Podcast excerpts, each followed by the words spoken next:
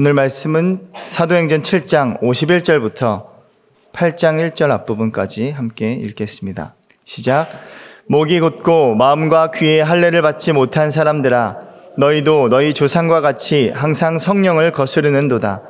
너희 조상들이 선지자들 중에 누구를 박해하지 아니하였느냐? 의인이 오시리라 예고한 자들을 그들이 죽였고 이제 너희는 그 의인을 잡아준 자요 살인한 자가 되나니 너희는 천사가 전한 율법을 받고도 지키지 아니하였도다 하니라. 그들이 이 말을 듣고 마음에 찔려 그를 향하여 이를 갈거늘 수대반이 성령 충만하여 하늘을 우러러 주목하여 하나님의 영광과 및 예수께서 하나님 우편에 서신 것을 보고 말하되 보라 하늘이 열리고 인자가 하나님 우편에 서신 것을 보노라 한데 그들이 큰 소리를 지르며 귀를 막고 일제히 그에게 달려들어 성 밖으로 내치고 돌로 칠세 증인들이 옷을 벗어 사울이라 하는 청년의 발 앞에 두니라. 그들이 돌로 스데반을 치니 스데반이 부르짖어 이르되 주 예수여 내 영혼을 받으시옵소서 하고 무릎을 꿇고 크게 불러 이르되 주여 이 죄를 그들에게 돌리지 마옵소서. 이 말을 하고 자니라. 사울은 그가 죽임당함을 마땅히 여기더라. 아멘. 오늘 본문은 스데반이 죽임을 당하는 스데반의 순교의 장면을 기록합니다. 이 장면을 보면서 우리는 때론 갈등하죠. 하나님이 우리의 아버지라고 하시면서 우리를 자녀라고 하면서 왜 자녀를 도와주지 않으시는가? 왜 사랑하는 자녀의 아픔과 고통과 또 때론 죽음을 하나님께서 왜 그냥 방관하고 계시는가?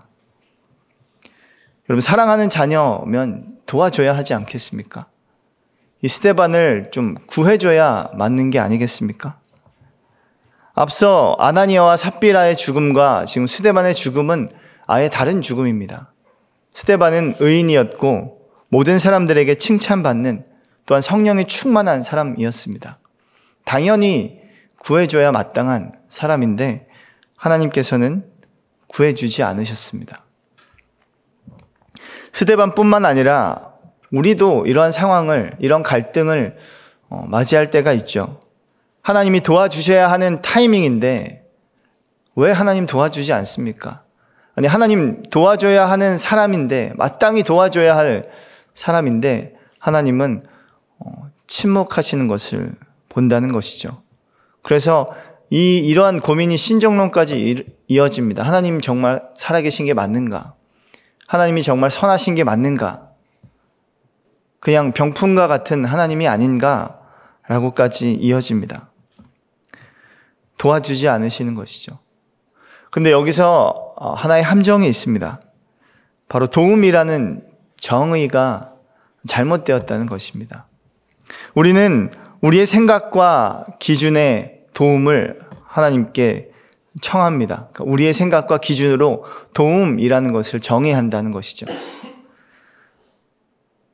그래서 이렇게 이렇게 하는 게 도움이고 이렇게 이렇게 하는 게 축복이고 이 길로 가는 게 좋은 길입니다.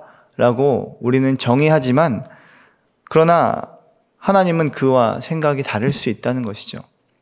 우리가 정의한 도움과 하나님이 정의하시는 도움은 다를 수 있다는 것입니다. 여러분, 내 생각과 내 기준보다 하나님의 뜻과 하나님의 기준이 더 중요한 줄로 믿습니다. 오늘 스데반도 마찬가지입니다. 스데반을 향한 이 초대교회와 이 성경의 평가를 보면 그는 굉장히 훌륭한 사람이었습니다. 또한 그의 설교를 보면 많은 사람들이 어, 그에게 선한 영향력과 또 복음의 능력을 이렇게 전달을 받을 수 있는 되게 큰 일을 할 사람입니다. 그래서 그에게도 또 초대교회에게도 그가 살아남는 것이 지금 죽지 않고 후대에 많은 사람들에게 영향력을 미치는 것이 더 좋은 길이라고 우리는 정의한다는 것이죠. 그러나 안타깝게도 그는 우리의 정의와 다르게 죽게 됩니다. 오늘 스테반의 죽음에 감춰진 비밀이 도대체 무엇인지 또 그 아름다운 순계의 열매를 하나님께서 어떻게 받으셨는지를 우리가 함께 좀 고민하고 어, 살펴보기를 원합니다. 먼저 51절 말씀 함께 읽겠습니다. 목이 곧고 마음과 귀에 할례를 받지 못한 사람들아 너희도 너희 조상과 같이 항상 성령을 거스르는도다. 스데반이 여태까지 해왔던 모든 설교는 어, 공감을 그들의 공감을 얻고 또 변증하는 굉장히 따뜻한 말투의 언어였는데 오늘 갑자기 스테반의 어투가 바뀌었습니다. 목이 곧고 마음과 귀에 할례 받지 못한 자들아 급발진하고 있는 이 스테반의 모습을 보게 됩니다. 여기서 목이 곧은 백성이라는 것은 하나님께서 신의 산에서 이스라엘 백성들을 향하여 사용하셨던 표현입니다. 불순종의 아이콘인 그들을 그 완악함을 지적하고 나무라신 것이죠. 또한 마음과 귀의 할례를 받지 못한 사람들아 이 표현 역시 과거에 교만하고 불순종으로 범죄한 이스라엘을 지칭하는 어, 말들이었습니다. 즉 과거에 그렇게 완악하고 고집불통이었던 하나님의 말씀을 듣지 않았던 불순종한 자들을 향한 표현을 지금 오늘 스테반은 그대로 사용하고 있습니다. 이 말은 아무리 오랫동안 종교 생활을 했어도 아무리 지금 수백 년 동안 종교 생활이 이어졌어도 그것으로는 인간이 변화되지 않는다는 것입니다.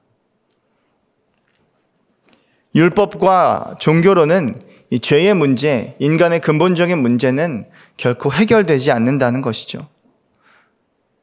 이를 위해서는 진정한 회개와 돌이킴, 또 하나님에 대한 전적인 순종이 없다면 인간은 더욱 완악해질 뿐이라는 것입니다. 괴물이 되어가는 것이죠. 본인은 하나님의 뜻과 말씀을 잘 지키고 잘 산다고 착각하며 살지만 사실은 너무 멀어져 있다는 것입니다. 저는 이 51절 말씀을 읽으면서 스테반이 어쩌면 지금 이 시대 우리 교회를 향한 이 시대의 교회들을 향한 어, 말씀이 말씀을 하고 있는 것 같은 그런 마음이 들었습니다. 십자가의 능력을 잃어버린 채 이 땅에서 잘 먹고 잘 살기를 원하는 그런 그리스도를 향한 그리스도인들을 향한 어, 일침이 아닌가 하는 생각이 들었습니다. 우리가 아무리 오래 오랫동안 교회를 다니고 또 직분을 얻고 많은 일, 또 봉사와 선행을 할지라도 그것은 오히려 우리의 마음을 더 완악하고 더 견고한 죄인으로 만들었다라는 것입니다. 진정한 회개, 또 예수 그리스도의 십자가 앞에 내가 죽는 그런 고백과 어, 사건이 없다면 우리 또한 마찬가지로 날이 갈수록 괴물이 되어 갈 뿐입니다.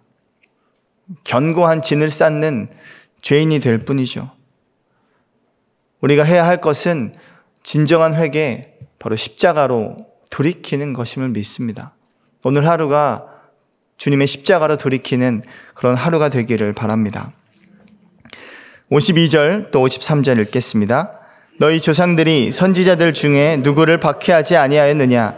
의인이 오시리라 예고한 자들을 그들이 죽였고 이제 너희는 그 의인을 잡아준 자요 살인한 자가 되나니 너희는 천사가 전한 율법을 받고도 지키지 아니하였도다 하니라. 그 아비의 그 아들이란 말처럼 지금 그 조상들의 그 자손들 그 모습을 보여줍니다. 조상들이 선지자들을 박해하고 죽이고 그렇게 거절했던 것처럼 지금 어, 그들도 지금 이 사람들도 예수 그리스도를 잡아 죽였다는 것을 어, 스테반이 말하고 있습니다. 천사가 전한 율법 그들이 지키지 않았다고 말하는데 이 천사가 전한 율법은 바로 메시아에 관한 그런 예언, 메시아에 관한 율법입니다. 성경이 말하는 메시아, 그것들을, 그 메시아를 그들이 기다리고 믿은 것이 아니라 그들이 원한 메시아, 성경이 말한 것과 그들의 생각이 너무 달랐다는 것을 어, 지적하고 있는 것이죠. 성경에 그토록 어, 입이 닳게 메시아에 관한 말씀을 해주셨는데도 불구하고 완전히 오해했다는 것입니다. 여러분, 이게 하나님을 믿는 게 맞습니까? 그토록 오랫동안 하나님을 믿어왔다고 주장하는데 그들은 전혀 하나님을 모르고 하나님과 전혀 반대되는 어, 삶을 살았다는 것입니다. 이것이 스데반의 어쩌면 급발진의 이유였습니다. 도무지 모르는 전혀 반대의 길로 행하는 그들을 향한 하나님의 마음을 대변하는 것이죠. 너희가 그토록 율법을 읽고 아니 다 통째로 외운다고 하면서 전혀 율법을 모르고 있구나라고 지적하는 것입니다. 그들을 향한 이 하나님의 호소와도 같습니다. 그러다 그들은 여전히 목이 곧고 마음과 귀에 할례를 받지 못하여 성령을 거스른다. 그래서 완악하게 되었다라고 말하고 있습니다. 그 모습이 54절부터 56절 함께 읽겠습니다. 그들이 이 말을 듣고 마음에 찔려 그를 향하여 이를 갈거늘 스테반이 성령 충만하여 하늘을 우러러 주목하여 하나님의 영광과 및 예수께서 하나님 우편에 서신 것을 보고 말하되 보라 하늘이 열리고 인자가 하나님 우편에 서신 것을 보노라 한대 오늘 대제사장과 또 공회로 모인 이 모든 종교 지도자들은 스테반의 설교를 듣고 화가 치밀어 올랐습니다. 마음에 찔려 이를 갈다라는 표현은 극도로 분노하고 있는 표현입니다. 씩씩대고 있었다는 것이죠. 여러분, 스테반이 틀린 말을 해서 그랬을까요? 스테반이 말이 잘못됐기 때문에 화를 냈을까요? 그렇지 않습니다. 바른 말을 했기 때문에 예, 분노하게 되는 것이죠. 바른 말을 들었기 때문에 화가 치밀어 올랐던 것입니다. 그러나 바른 말을 들으면 원래는 이런 반응이 나와서는 안 되죠. 다윗이 나단 선지자를 통해서 하나님께서 질책하셨을 때 우리아를 죽게 만들고 바세바를 취한 사건으로 나단 선지자가 찾아와서 질책했을 때 바울의 모습 아니 다윗의 모습은 달랐습니다. 어찌하여 내가 여호와의 말씀을 업신여기고 나 보기에 악을 행하였느냐? 내가 칼로 우리아를 죽이고 바세바를 취하였다. 그렇게 바른 말을 했을 때 다윗은 그 말을 듣고 즉시로 회개했습니다. 내가 여호와께 죄를 범하였노라. 그가 바로 하나님께 무릎 꿇는 모습을 봅니다. 이것이 바른 말을 들었을 때의 바른 반응이죠. 앞서 베드로의 설교에서 오순절날 우리가 어찌할꼬 라고 하면서 어, 무릎을 꿇었습니다. 마음에 찔려 우리가 어찌할꼬 했는데 지금 이 유대 지도자들의 모습은 그렇지 않았습니다. 회개하지 않았죠. 오히려 분노했습니다. 이 분노하고 있는 이를 갈고 있는 이 사람들의 무리가 누구냐면 대제사장 그리고 제사장 무리들 당대의 석학이라고 하는 사람들, 지도자들, 스승들, 또 모든 사람들에게 존경을 받는 위인들의 모습입니다. 스테반을 향해 분노하며 일을 가는 모습은 마치 짐승 같은 모습으로 어, 표현되고 있습니다. 그런데 이렇게 짐승 같은 이 유대 지도자들, 존경받는 위인들과는 달리 전혀 다른 스테반의 모습을 성경은 대조시키고 있습니다. 성령을 거스르고 있는 자들과는 달리 성령이 충만한 스테반의 모습을 보이죠. 스테반은 성령이 충만하여 하늘을 우러러 주목했습니다. 눈앞에서 분노하며 이를 갈고 있는 화를 내고 있는 이 눈앞에 있는 사람을 주목한 것이 아니라 그는 바로 하늘을 주목했다는 것이죠. 신앙을 갖고 살아가는 우리의 모습이 바로 이런 모습임을 믿습니다. 눈앞의 대적들, 눈앞의 고난들, 눈앞에 많은 시련, 시련들을 주목하는 것이 아니라 우리는 그 너머에 계신 하나님을 주목하는 자들입니다. 이 시선을 그들에게 빼앗기지 않고 하나님께 고정하는 모습을 봅니다. 하나님이 영광이 떠난 그들의 모습과는 대조적으로 스테반은 하나님의 영광을 보고 있었습니다. 하나님의 영광을 주목하였다는 것이죠. 그리고 또한 스테반은 하나님 우편에 서 있는 예수님을 보았다라고 말합니다. 하나님 우편에 예수님께서 서 계셨어요. 이 서 있다, 우편에 서 있다는 것은 흔히 증인들의 태도를 뜻합니다. 증인들이 증언을 할 때의 모습을 설명하고 있는 것이죠. 즉, 이 스테반의 모습을 예수님이 하나님께 증언하는 그런 표현으로 쓰고 있다는 것입니다. 스테반의 증인이 되셨다는 것이죠. 누가 보면 9장 26절에 예수님이 이렇게 말씀합니다. 함께 읽겠습니다. 누구든지 나와 내 말을 부끄러워하면 인자도 자기와 아버지와 거룩한 천사들의 영광으로 올 때에 그 사람을 부끄러워하리라. 우리가 주님을 부끄러워하면 주님도 우리를 부끄러워하겠지만 우리가 주님의 증인이 되면 우리가 예수의 증인이 되면 예수님도 우리의 증인이 되어 주신다는 것입니다. 말할 수 없는 탄식으로 우리를 위해서 간구하시는 분, 즉 그분께서 우리의 어, 증인으로 서 계신다는 것이죠. 오늘 스테반이 본 것이 바로 그러한 모습이었습니다. 예수의 증인, 예수의 증인으로서의 삶을 사는 스테반을 증, 증인이 되어 주시는 예수님을 보는 것이죠. 56절에 보라 하늘이 열리고 인자가 하나님 우편에 서신 것을 보너라. 이 말만 안 했어도 어쩌면 스테반이 죽지 않았을 수도 있습니다. 그 강을 건너지 말았어야 했는데 이 이 말 한마디 때문에 어쩌면 이 스테반이 죽게 됐다라고 평가하는 사람들이 많습니다. 그러나 그는 죽음을 이기는 아니 죽음을 초월한 하나님의 영광을 보았기 때문에 고백하지 않을 수 없고 말하지 않을 수 없었습니다. 예루살렘에 예수님 태어날 당시에 시므이라는 사람이 있었습니다. 그 사람은 어, 의롭고 경건하여 이스라엘의 위로를 기다리는 자라. 그리고 성령이 그 위에 임하였다라고 표현하는 사람입니다. 그는 그가 주의 그리스도를 보기 전에는 죽지 아니라 아니하리라 하는 성령의 지시를 받았습니다. 그래서 그는 뭐 죽어도 죽을 수 없는 주님의 영광을 보기 전까지는 죽을 수 없는 사람이었죠. 그때 성전에 들어온 아기 예수님을 보고 그 아기를 안고 이렇게 고백합니다. 내, 내 눈이 주의 영광을 보았습니다. 이제 죽어도 여한이 없습니다. 나의 죽음을 초월한, 아니, 죽음을 이긴 하나님의 영광을 어, 보게 된 것이고 경험한 것이죠. 스테반 또한 마찬가지입니다. 하나님 우편에 서 계신 예수 그리스도를 그가 보았기 때문에 이제 죽어도 여한이 없는 것이죠. 죽음을 초월한 죽음을 이긴 영광을 맛보았다는 것입니다. 그래서 죽음도 불사한 주님의 증인이 되었다라고 성경은 말하고 있습니다.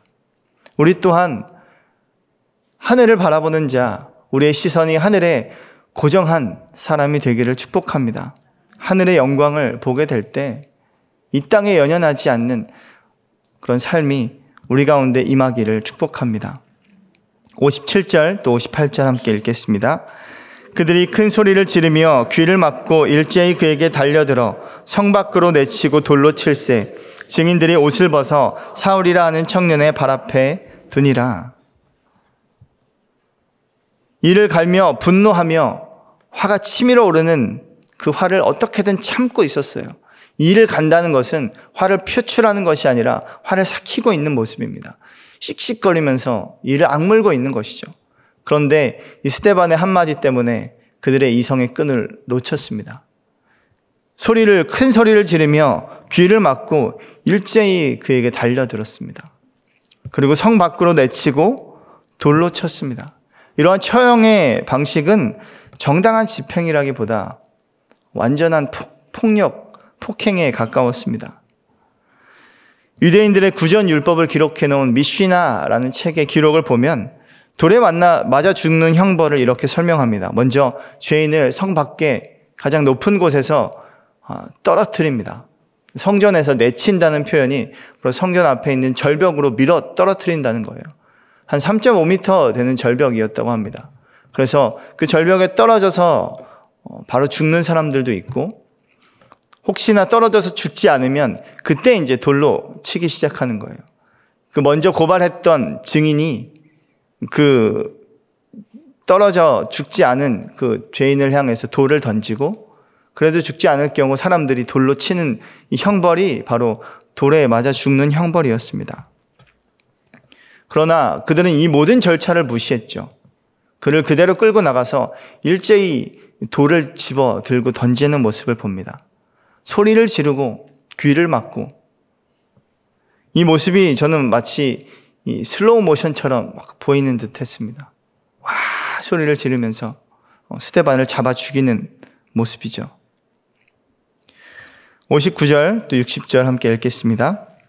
그들이 돌로 스데반을 치니 스데반이 부르짖어 이르되 주 예수여 내 영혼을 받으시옵소서 하고 무릎을 꿇고 크게 불러 이르되 주여 이 죄를 그들에게 돌리지 마옵소서 이 말을 하고 자니라 스데반은 이 성난 군중들에게 돌에 맞으면서도 하나님을 향한 시선을 놓치지 않았습니다.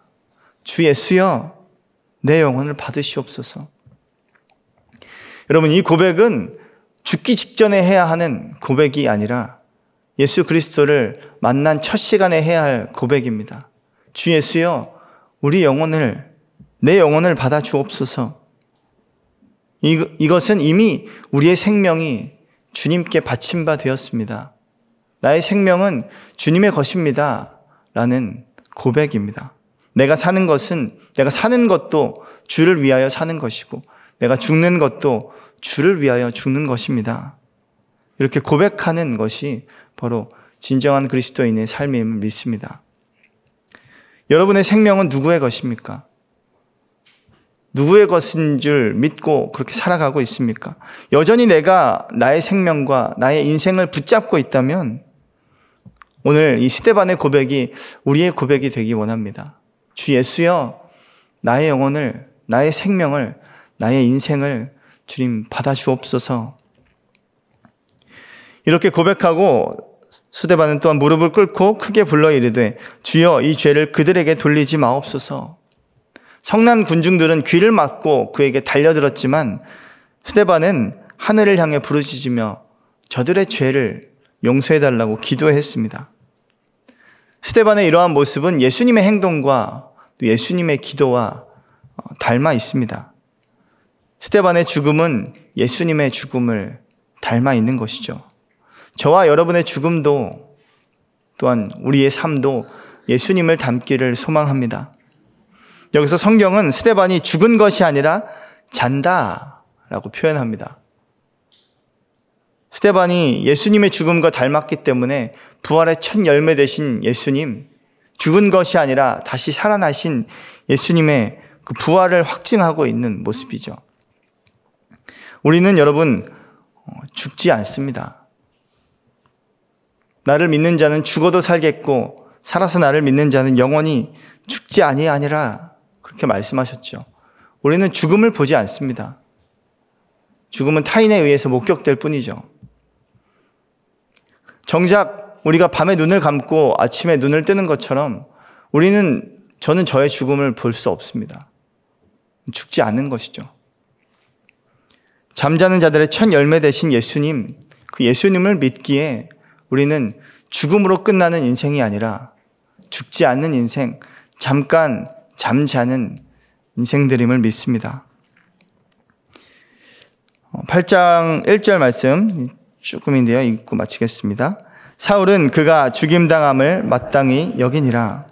초대교회가 이제 핍박을 받고 어, 흩어지게 되었습니다. 뒤에 말씀도 함께 읽었어야 했네요. 8장 1절 보면 그날에 예루살렘에 있는 교회에 큰 박해가 있어 사도 외에는 다 유대와 사마리아 모든 땅으로 흩어지니라. 이 교회 초대교회 핍박으로 인해서 모두가 흩어지게 되었습니다. 믿는 자들이 날로 흥왕했고 교회는 날로 부흥했죠. 성령이 충만하고 서로가 물건을 통용하기 시작하고 정말 누가 봐도 초대교회의 모습은 영향력이 있었고 아름다운 모습이었습니다. 그러나 하나님은 우리끼리 모여서 그렇게 사는 것을 그렇게 우리끼리의 천국을 만들라고 하지 않으셨습니다. 그들을 흩어지게 하셨죠. 천년, 만년, 오랫동안 이 예루살렘 교회를 영광스럽게 보존하면 얼마나 좋겠습니까? 그러나 그렇지 않았다는 거예요. 뭐 몇백 년 된 교회, 몇백 년 된 성당, 그게 어쩌면 하나님의 뜻과 상관이 없을 수 있다는 것입니다. 하나님은 오히려 그들을 뿔뿔이 흩어지게 하셨습니다. 스테반의 죽음은 예루살렘 교회의 대대적인 박해로 이어졌습니다. 그래서 많은 사람들이 엄청난 박해를 당하기 시작했어요. 그 박해 때문에 뿔뿔이 흩어진 지역에 교회가 생기기 시작했습니다. 그래서 뭐 안디옥과 또 이방 평신도들에 의해서 여러 지역에서 또 교회가 시작되게 되었죠. 또 스테반의 죽음을 지켜본 오늘 사울이라는 사람이 등장하는데 이 사람은 나중에 엄청난 테러리스트로 발전합니다. 많은 그리스도인들을 잡아 죽이는데 앞장섰던 인물이에요. 그러한 사람에게 스테반의 죽음은 어쩌면 그의 마음속 깊이 그의 신앙의 아주 깊은 곳에 강한 어, 인식을 주었고 강인한 각인을 주었습니다. 그래서 그가 나중에 어, 돌이키게 되는 그런 초석이 되는 것이 바로 스테반의 죽음이었습니다.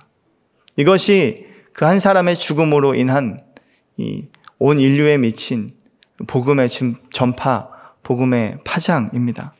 예수님을 닮은 죽음이었기에 예수님께서 그의 죽음을 복되게 하셨고 결코 헛되이 죽지 않게 하셨다는 것이죠. 이것이 우리의 삶과 또 우리의 죽음이 되기를 소망합니다.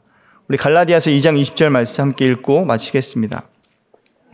내가 그리스도와 함께 십자가에 못 박혔나니 그런즉 이제는 내가 사는 것이 아니요 오직 내 안에 그리스도께서 사시는 것이라 이제 내가 육체 가운데 사는 것은 나를 사랑하사 나를 위하여 자기 자신을 버리신 하나님의 아들을 믿는 믿음 안에서 사는 것이라 아멘. 네, 이 믿음으로 오늘 하루를 예수님을 닮아 그렇게 예수님의 죽음을 뒤따르는 그리스도인 되기를 소망합니다. 함께 기도하겠습니다. 하나님, 그렇습니다. 내가 사는 것도 주를 위하여 사는 것이고, 내가 죽는 것도 주를 위하여 죽는 것임을 고백하오니, 주 예수여, 나의 영혼을 받아 주옵소서. 내 영혼이 주님께 드림 바 되게 하시고, 나의 생명이 주님께 바친 바 되게 하셔서, 나의 생명을 가장 귀한 길로, 가장 아름다운 길로 인도하시는 하나님을 따라 살아가는 저의 인생이 되게 하여 주옵소서 함께 기도하겠습니다. 하나님, 우리의 인생을 주님께 드립니다. 우리의 생명을 주님께 드립니다. 우리의 영혼을 주님께 드리오니 주님 받아주시고 하나님께서 우리를 사용하여 주옵소서. 하나님 마침내 하나님의 선한 길로 우리를 인도하실 것을 신뢰하며 믿사오니 하나님 내가 나의 생명을 붙들고 나의 인생을 붙들고 살아가는 것이 아니라 주님께 드려진 인생, 주님께 바쳐진 인생 될 수 있도록 오늘도 우리를 도와주시고 십자가의 길을 따라가는 우리 모두가 되게 하여 주옵소서. 이제는 우리를 위하여 새롭고 산 길이 되신 예수 그리스도의 은혜와 하나님의 다함 없는 사랑과 말할 수 없는 탄식으로 우리를 위해 간구하시는 성령님의 충만하심이 이제 나의 모든 인생을 주님께 바칩니다.